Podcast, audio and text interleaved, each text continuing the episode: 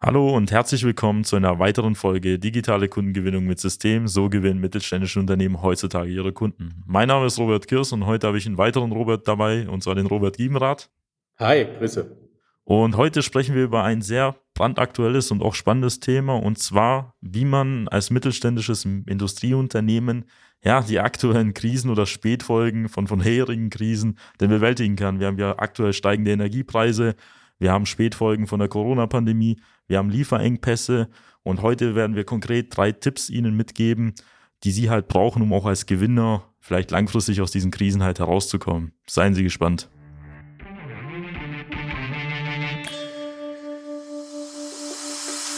Willkommen zu einer neuen Episode von Digitale Kundengewinnung mit System.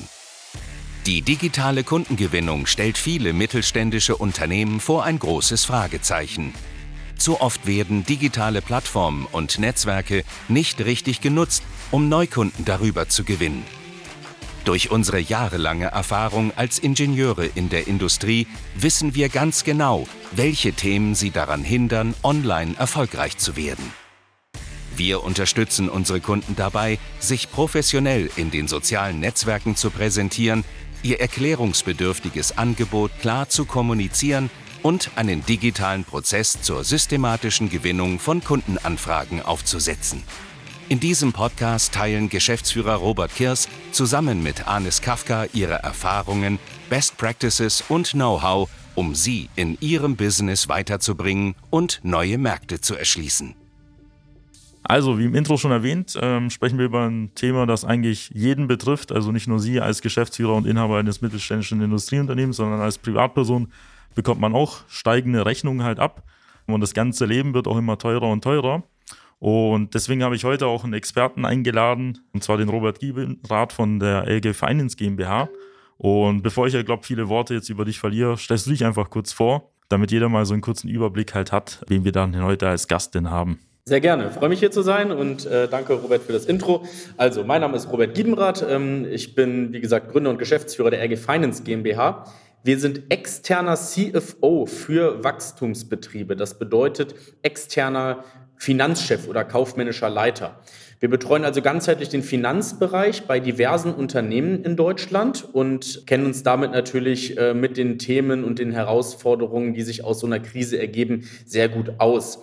Ja, ich habe auch schon in meinem Leben sehr viele Restrukturierungen, Unternehmenssanierungen mit begleitet. Das bedeutet auch gerade, wenn die Liquidität mal enger werden sollte durch eine Krise, die aus dem Markt oder wie auch immer auf das Unternehmen einprasselt, gibt es natürlich viele Möglichkeiten, so etwas frühzeitig abzuwenden und vielleicht aus so einer Krise auch gestärkt hervorzugehen.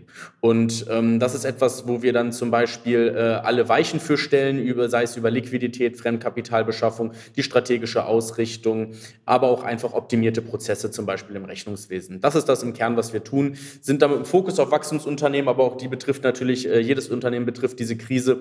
Je nach Branche ist man ähm, stärker oder weniger stark betroffen. Das ist natürlich auch so, aber indirekt oder direkt ist man irgendwie, irgendwie mit involviert, weil vielleicht Kundenklientel diese, dieses, das hat und dann gibt es eine Sales-Zurückhaltung. Also es gibt diverse Themen, die da auf einen einprasseln und von daher, genau, gucken wir dort mit der Zahlenbrille drauf und gucken, dass wir hier sauber und vor allem sicher durch die Krise führen, nicht nur für den Unternehmer, sondern auch privat und auf, auch für die Mitarbeiter. Super, und ich glaube, da wirst du auch heute einige Tipps auch mitgeben können, auch an jedes Unternehmen, auch unabhängig von der Branche.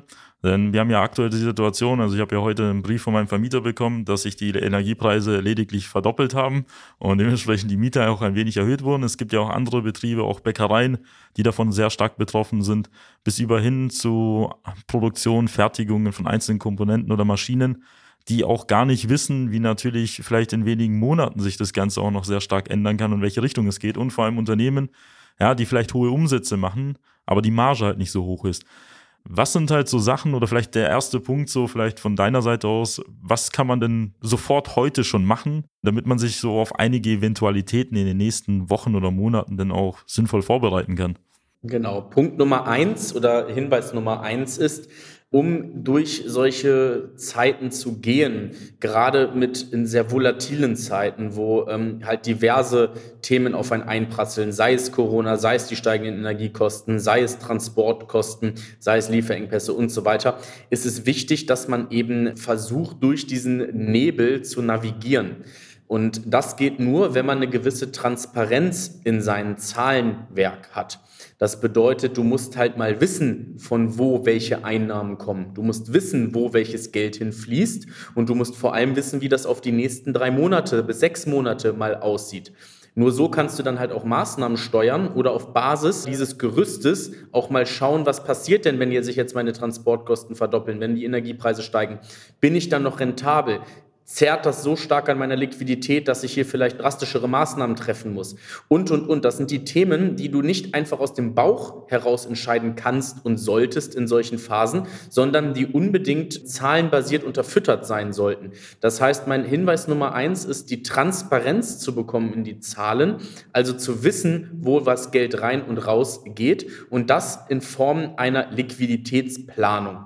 Das ist das, was ich hier jedem ans Herzen legen kann. Das ist das wesentliche Steuerungsinstrument für die Geschäftsführung in solchen Zeiten.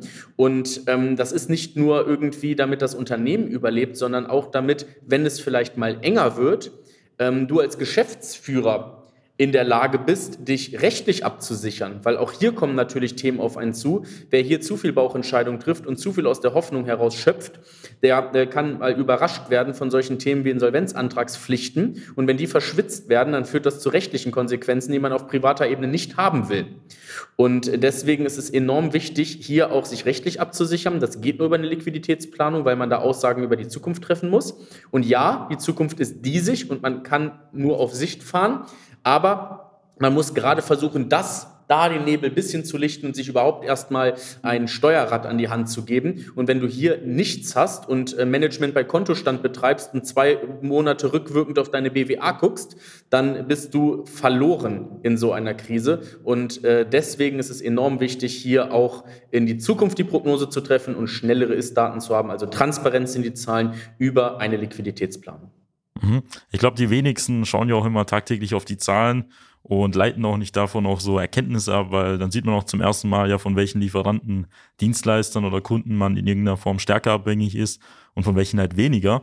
Und dann ist es ja auch entscheidend, in solchen Situationen ja vielleicht auch die Gespräche mit den entsprechenden Parteien halt zu suchen, weil man halt weiß, okay, ich kann jetzt bei den einen Lieferanten jetzt erst in fünf, sechs oder acht Wochen meine Rechnung begleichen, bietet es mir schon einen Vorteil, was Liquidität angeht. Und wenn ich halt bei den Kunden halt schaue, dass die in irgendeiner Form schneller bezahlen oder ich das Geld auch in irgendeiner Form halt selbst einziehen kann, führt es das dazu, dass ich dann derzeit auch ein bisschen Sicherheit mit reinbringe. Was sind dann vielleicht auch noch Maßnahmen, die man auch so aus den Zahlen halt ableiten kann und die man halt auch gleich als Unternehmen umsetzen kann? Weil ich denke mal, so Tipps genau. so in drei, sechs, zwölf Monaten zu geben, ja, die sind halt wichtig, aber das bringt mir auch nicht viel, wenn ich bis dahin halt nicht mehr, ja, nicht mehr produziere, sag ich mal so. Genau, aber nicht mehr zu produzieren bedeutet ja nicht automatisch, dass man insolvent ist, ne? wie unser Wirtschaft ja. so schön sagt. Nee, äh, zweiter Tipp an der Stelle, äh, zahlt auch auf das ein, was du gerade gesagt hast, ist das Thema aktives Bonitätsmanagement. Weil genau darum geht es, ähm, äh, wenn es dann auch um Lieferanten etc. und Zahlungen an Lieferanten geht. Also, deine Firma wird von diversen verschiedenen Instituten, Institutionen, Parteien gerankt oder bewertet. Und das macht zum Beispiel eine Bank, die ordnet dich ein in eine gewisse Bonität, in ein gewisses Rating. Und auf der Basis werden dann zum Beispiel Zinsen oder überhaupt Kredite vergeben oder nicht vergeben und dann die Höhe des Zinssatzes entschieden und die Konditionen als solche. Und auf der anderen Seite gibt es natürlich auch sowas wie eine Kreditreform, die dann einen einwertet. Auf diese Kreditreformdaten greift eine Bank dann schon wieder zurück.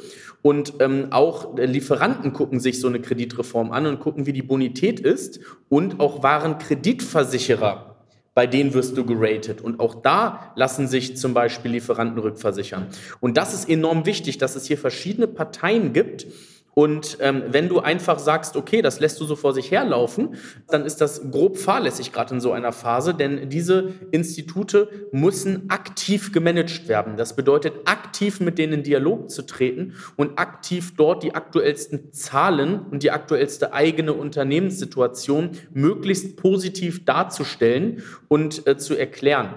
Gerade allein durch eine Detailtiefe, dass du denen die Jahresabschlüsse schickst, die mehr Auswertung über dich haben, allein, dass du mit denen in Kontakt Kontakt trittst, mit denen sprichst, weil da sitzen auch Menschen und die wissen, wie ein Algorithmus funktioniert dort. Und die können dir dann auch nochmal besser helfen, als wenn du nur Blindzahlen schickst, sondern sprich mit den Menschen dort. Und dann kannst du dafür sorgen, dass du ein paar Punkte, ein bisschen besseres Rating bekommst, ein paar bessere Punkte bekommst und so weiter. Und eine gute Bonität ist in solchen Zeiten absolut kriegsentscheidend. Ich habe super viele Mittelstand gearbeitet. Ich habe viele Mittelstand restrukturiert. Ich habe viele mittelständische Produktionsunternehmen betreut. Und gerade in dem Bereich ist es so enorm wichtig, was, was hier kleine Konditionen und kleine Änderungen ausmachen. Wenn die Energiekosten stark steigen, dann ist das ein gewisser Prozentsatz, der auf deine Marge drückt. Wenn die eh schon niedrig ist, wird es knapp, kapitaldienstfähig zu sein, zum Beispiel für deinen Maschinenpark. Aber wenn du dann auf an anderer Stelle ein paar Prozentpunkte rausholst oder Zahlungskonditionen verbesserst durch zum Beispiel eine aktivere oder eine bessere Bonität, dann kannst du das ausgleichen und kannst das abfedern. Und hier sprechen wir zum Beispiel darüber, dass auch deine Lieferanten, wenn es hier zu Engpässen kommt und die sich auf einmal auch Leute entlassen müssen, wegen Energiekosten, wegen, wegen, wegen Spritkosten, dann werden sich vielleicht deine Lieferanten auch ähm, durchgucken, ihren Bestand und sagen, wen lohnt es sich denn zu beliefern? Und die beliefern dann natürlich diejenigen mit einer besseren Bonität, deutlich eher als diejenigen mit einer schlechten Bonität. Die werden dann eher aussortiert und auf einmal bekommst du noch nicht mal mehr dein Material und kannst überhaupt nicht mehr produzieren. Das heißt, gerade da ist es unglaublich wichtig, ähm, eine gute Bonität zu haben bei Warenkreditversicherern, bei einer Krefo, damit du künftig weiterhin beliefert wirst und vielleicht sogar noch attraktivere Zahlungsmodalitäten bekommst, die wiederum dann deine Liquidität entlasten. Und auch für eine Bank, du musst zu dieser Bank nicht hingehen, wenn es zu spät ist. Wenn es regnet, bekommst du von der Bank keinen Regenschirm. Den bekommst du, wenn es vielleicht gerade noch bewölkt ist oder die Sonne scheint. Das bedeutet, Du musst auch hier mit einer guten Bonität frühzeitig beginnen, damit du, wenn es dann knapp wird, deine Kontokorrentlinie zum Beispiel erweitern kannst oder nochmal einen äh, Kredit aufnehmen kannst oder nochmal irgendwas gestreckt bekommst. Das sind alles Themen, die müssen früh passieren, wenn es der Firma noch gut geht. Und in der Krise wird es dann schwierig, neues Geld aufzunehmen äh, und, und mit der Bank zu sprechen. Das heißt, das ist unglaublich wichtig, dass du aktiv auf diese Institute zugehst, damit du hier für die Krise gewappnet bist. Ich glaube, diese Aspekte, die du genannt hast, die gehen halt meistens bei den ja, meisten Geschäftsführern auch irgendwie im Tagesgeschäft halt unter, ähm, sich überhaupt konkret Gedanken zu machen, wie ich zum einen meine Bonität verbessere, wie ich da überhaupt auf meine Lieferanten oder Kunden zugehe, weil meistens sind die ja im Alltagsstuhl gefangen, dann hat man auch meistens ja auch nicht eine Person, die da ja dementsprechend sich darum kümmert oder hier so ein Service von eurer Seite als externer CFO und dann denkt man gar nicht, also es ist ja bei Industrieunternehmen so, da reden wir ja meistens ja von Margen, hängt immer so ein bisschen ab natürlich von 10, 15 Prozent, wenn man vielleicht als Hidden Champion eine bestimmte Komponente oder Teil fertigt. Und wenn man da mal irgendwie ein, zwei Prozent irgendwie mehr Kredit bezahlen muss oder hier da die Energiekosten steigen, dann kann es so sein, dass irgendwann auch die ganze Marge dahin ist. Und das sind halt so die Kleinigkeiten, die vielleicht bei einem Dienstleistungsunternehmen oder vielleicht bei einer Beratungsunternehmen jetzt nicht so stark ins Gewicht fallen, weil man da hier ganz anders halt arbeitet. Was ist denn nochmal vielleicht so ein Aspekt, ähm, den man eher berücksichtigen sollte? Ich glaube, so, da kommt ja öfter mal diese Waage von ähm, Liquidität und Rentabilität. Ich denke mal, in so einer Phase geht man eher Richtung äh, liquide Mittel, also man kauft halt eher weniger Sachen, vielleicht fängt man an zu leasen, zu mieten und wo man eher kurzfristig gebunden ist oder ist man und denkt dann eher weniger nach, dass man jetzt schaut, okay, jetzt spare ich mal irgendwie noch 50 Euro bei dem Software-Abo, das ich jetzt für ein Jahr abschließe. Genau, genau. Also ähm, es zählt immer der Grundsatz grundsätzlich ähm, Liquidität vor Rentabilität. Das bedeutet, erst muss das Unternehmen liquide gut aufgestellt sein und ich spreche hier immer von ähm, sechs Monaten Fixkosten, die das Unternehmen decken können sollte aus dem aktuellen Cashbestand. Und wenn das gegeben ist, dann kann man auf Rentabilität trimmen. Wie zum Beispiel Umstellung auf Jahresabrechnungen bei Versicherungen und so weiter. Durch das Ziehen von Skonto auch äh, ganz relevanter Aspekt in dem Bereich, weil hier liegt auch nochmal gut Marge drin. Aber das funktioniert nur, wenn man dann wirklich auch eine ausreichende Liquiditätsausstattung hat. Das ist, das ist ganz, ganz zentral. Also immer erst Richtung Liquidität trimmen und dann Richtung Rentabilität. Genau. Ich glaube, ein Aspekt, der auch so hinzukommt, so ein Thema, wie man auch so ein Cashflow, also so optimiert ist ja so, öfter mal kenne ich es ja bei vielen Unternehmen, die haben dann irgendwie unendlich viele Forderungen offen oder irgendwie Rechnungen geschrieben und das Geld ist auch gar nicht mehr reingekommen oder man hat auch den Überblick so ein bisschen verloren. Ähm, das ist ja, glaube ich, etwas, was auch immer so untergeht, dass man irgendwie auch gar kein richtiges Forderungsmanagement hat, also unabhängig von der Krevo, die da vielleicht in letzter Instanz jetzt noch hinzukommt und dabei halt noch unterstützt, irgendwie noch was reinzubekommen. Aber wie sieht's aus mit dem Forderungsmanagement? Das haben auch, glaube ich, viele Mittelständler auch nicht so in der Praxis halt umgesetzt, sondern man hofft halt, dass es da auf die gute alte kaufmännische Art irgendwann mal halt bezahlt und überwiesen wird. Ja, da kannst du jetzt, äh, vor allem wenn es jetzt enger wird, da kannst du ein bisschen länger warten. Das äh, ist auf jeden Fall eine Sache. Forderungsmanagement muss geregelt sein, muss gut geregelt sein, muss automatisiert sein. Und hier gibt's auch so viele Instrumente. Also es gibt auf allen Ebenen. Ne? Wir wenn wir jetzt über alle Instrumente sprechen, die, die es so liquiditätsseitig gibt, dann, dann können wir hier ein paar Tage, ein paar Tage sprechen und ein paar Folgen draus machen. Es gibt natürlich super viele Faktoren auf der Einnahme- und auch Ausgabenseite, was man machen kann. Ähm, auch gerade, also Forderungsmanagement super zentral. Auch hier gibt es diverse Möglichkeiten. Man kann auch gucken, dass man größere Kunden auf SEPA umstellt. Auch da lassen sich mehr drauf ein, als man überhaupt denkt, gerade in dem Bereich. Man kann gucken, dass man hier äh, nochmal ein bisschen Rabatt gibt für schnellere Zahlen Zahlweisen und so weiter. Es gibt hier das Thema, dass man einfach automatisiert ins Mahnwesen geht, das Mahnwesen aggressiver gestaltet, dass man persönliche Touchpoints mit einbaut. Es gibt diverse Themen rund darum, dass man die Forderung, den Forderungsbestand reduziert. Dadurch hat man schnelleres Geld. Es gibt auch das Thema Factoring. Es gibt auch das Thema vorgelagertes Factoring, dass man erst Kohle bekommt und wo, obwohl die Leistung noch nicht da ist. Es gibt mittlerweile sehr, sehr viele Sachen am Markt, die man tun kann auf der Einnahmenseite, genauso auf der Ausgabenseite. Und es gibt auch solche Sachen, gerade viele stille Reserven im Mittelstand unterwegs. Also du hast Maschinen, die dann schon abgeschrieben sind, aber noch einen Restwert haben und so weiter. Und vielleicht sind die auch schon bezahlt. Auch hier ist das Thema Sale and Lease Back Finanzierung total interessant. Also dein, dein Maschinen, äh, bestimmte Maschinen zu verkaufen und wieder zurück anzuleasen, dann hast du einmalige Cash-Effekte drin. Das sind so viele, so viele spannende Ansätze, die man, die man da optimieren kann, gerade, gerade im Maschinenbau, weil da ja auch Substanz hintersteckt. Das ist das, was wir als Dienstleister nicht mehr so haben. So, wir haben hier halt unsere Laptops stehen. Vielleicht ich, ich zum Beispiel, äh, ja, professionelle Planungssoftware oder so. Das sind dann die Themen, die ich da besitze, also eher Software und, äh, und, und, und äh, Ausstattung. Und hier vielleicht jetzt in unserem neuen Büro natürlich sehr viel Büromöbel etc. Aber ähm, das ist natürlich weit weg alleine von irgendeinem Bearbeitungsgerät äh, im, im Maschinenbau, einer Produktions- Maschine. Da gibt es echt viele Möglichkeiten, dass man hier sich gut aufstellt für die Krise. Mhm. Ja, es gibt ja, man muss ja auch mal schauen, was so immer so das Pareto-Prinzip ist. Also wo habe ich da auch den besten Nutzen, weil man kann sich ja auch bis aufs Letzte optimieren, wo man die 0,001 Prozent da rausholt, aber das hat dann gar keinen Einfluss so wirklich aufs Tagesgeschäft. Und wenn man jetzt mal vielleicht diese ganzen Sachen mal berücksichtigt hat, man schaut, dass man die Liquidität auf Vordermann bekommt, dann bieten ja eigentlich solche Krisen oder sage ich mal angespannte Situationen auch diverse Vorteile in der Zukunft. Also es gibt ja auch sehr viele Chancen, die man rausgreifen kann. Vielleicht können wir auch mal perspektivisch darüber halt sprechen, ähm, was sich darüber halt ergeben kann, weil ich quasi als Marketingagentur mit dem Fokus natürlich, dass ähm, Leads generiert werden, also Kundenanfragen und auch Mitarbeiter gewonnen werden, geht es ja wirklich dazu, darum, als Unternehmen auch weiter zu wachsen und auch vielleicht auch die Chance jetzt zu nutzen, in der aktuellen Phase vorzugehen. Weil so wie ich es von dir halt so kennengelernt habe, du bist ja nicht einer, der nur auf die Zahlen schaut, sondern auch unternehmerisch halt handelt. Und da ist eine Sache natürlich auch Vertriebsaktionen zu planen und auch Marketing weiter zu betreiben, um vielleicht in einem Markt halt Marktanteile abzugreifen oder zu gewinnen. Genau, gerade in der Krise ist das Thema, sind also sind zwei Themen zentral.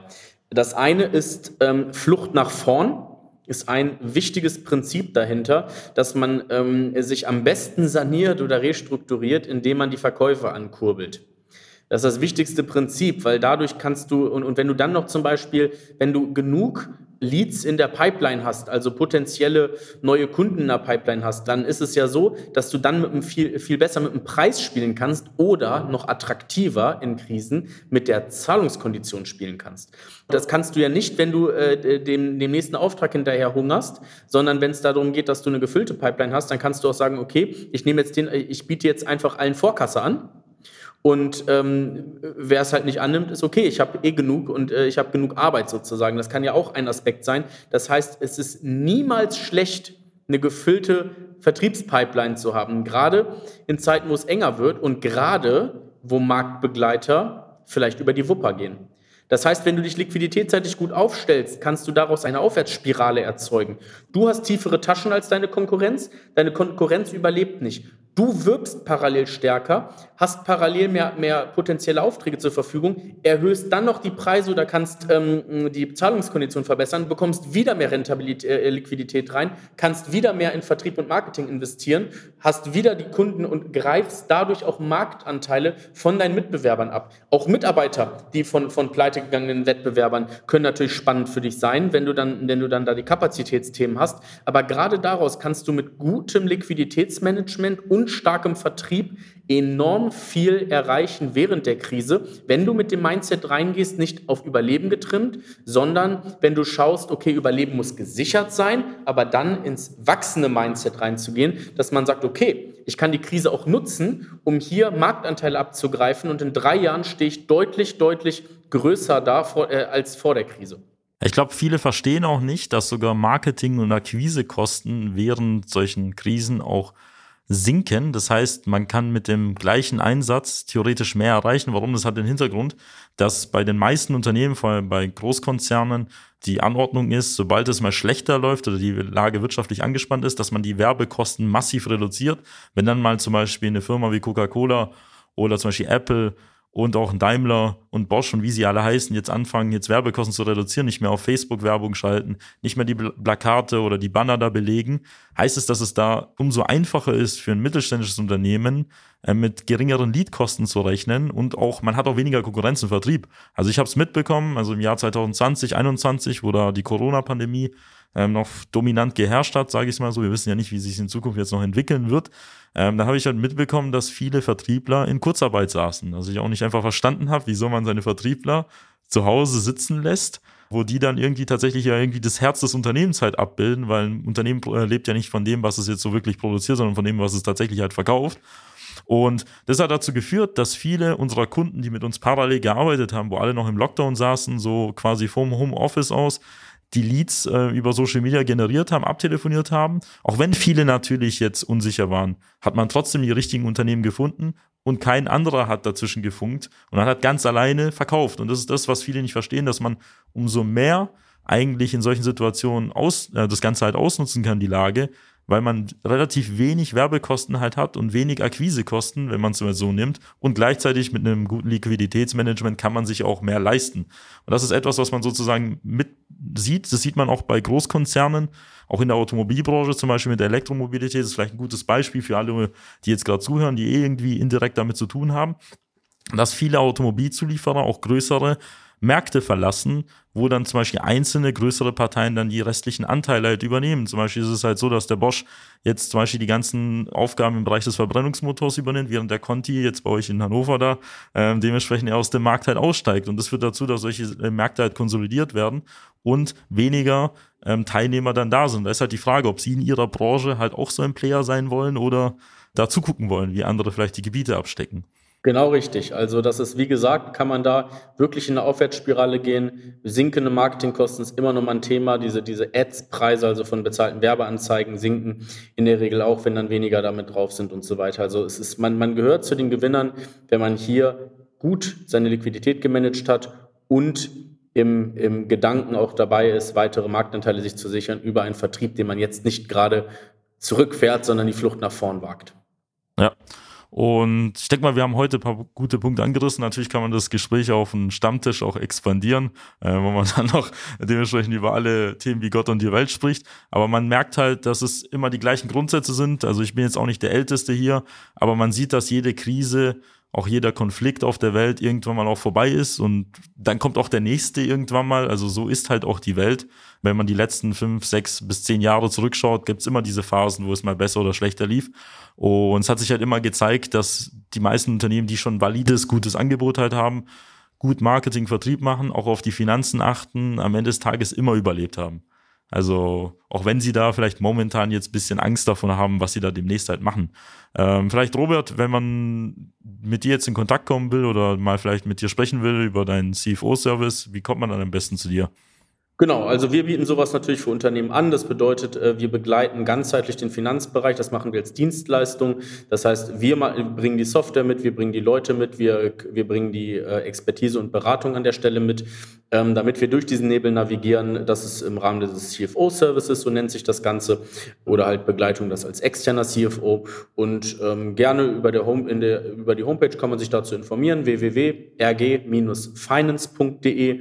Ähm, da kann man sich informieren, schauen, was dieser Service beinhaltet und auch gerne eine Erstberatung vereinbaren. Die ist natürlich äh, kostenlos und unverbindlich und da können wir über sowas sprechen. Dann hat man eine Vertraulichkeitsvereinbarung vorher auch, dass ich mir mal vielleicht auch schon die einen oder anderen Zahlen mit angucken kann und dann kann ich individuell auf die Themen eingehen und sagen, was jetzt gerade bei dem Unternehmen ähm, sinnvoll ist, jetzt auch als Maßnahmen zu gehen, gerade um durch die Krise zu kommen, aber vor allem auch um im Rahmen dieser Krise vielleicht sogar ein Wachstum erzeugen zu können. Das ist unser Fokus. Wir wollen Unternehmen ins Wachstum bringen. Wir machen Unternehmen Wachstum steuerbar und wir sichern Unternehmen, Mitarbeiter und Geschäftsführer ab. Ja, super. Wir platzieren auch die ganzen Links und Kontaktinformationen unten in den Show Notes. Dann können Sie da auch direkt anklicken und sich dann mit der RG Finance GmbH in Verbindung setzen. Dann bedanke ich mich für das Gespräch, Robert. Äh, waren ein paar spannende Punkte dabei. Ich glaube, jeder konnte was davon mitnehmen. Jawohl. Ich bedanke mich auch, hat mich gefreut und äh, spannende Inhalte. Und dann, äh, wenn Ihnen der Podcast oder die Folge vor allem gefallen hat, dann würde ich mich freuen, wenn Sie den an Ihre Geschäftspartner, Freunde, Lieferanten weiterempfehlen würden. Und dann freue ich mich, Sie auch in der nächsten Folge begrüßen zu dürfen. Ihr Robert Kirsch. Bis dann. Ciao, ciao. Nutzen Sie die Gelegenheit und profitieren auch Sie von den exzellenten Leistungen der Social Media Schwaben GmbH. Gerne laden wir Sie auf ein kostenloses Erstgespräch ein, in dem wir Ihre aktuelle Situation analysieren und eine für Sie individuelle Social-Media-Strategie entwickeln, die Ihr Unternehmen ganzheitlich in das beste Licht rückt und Ihnen kontinuierlich Neukundenanfragen generiert. Buchen Sie Ihr kostenloses Erstgespräch auf www.socialmedia-schwaben.de. Wir freuen uns auf Sie.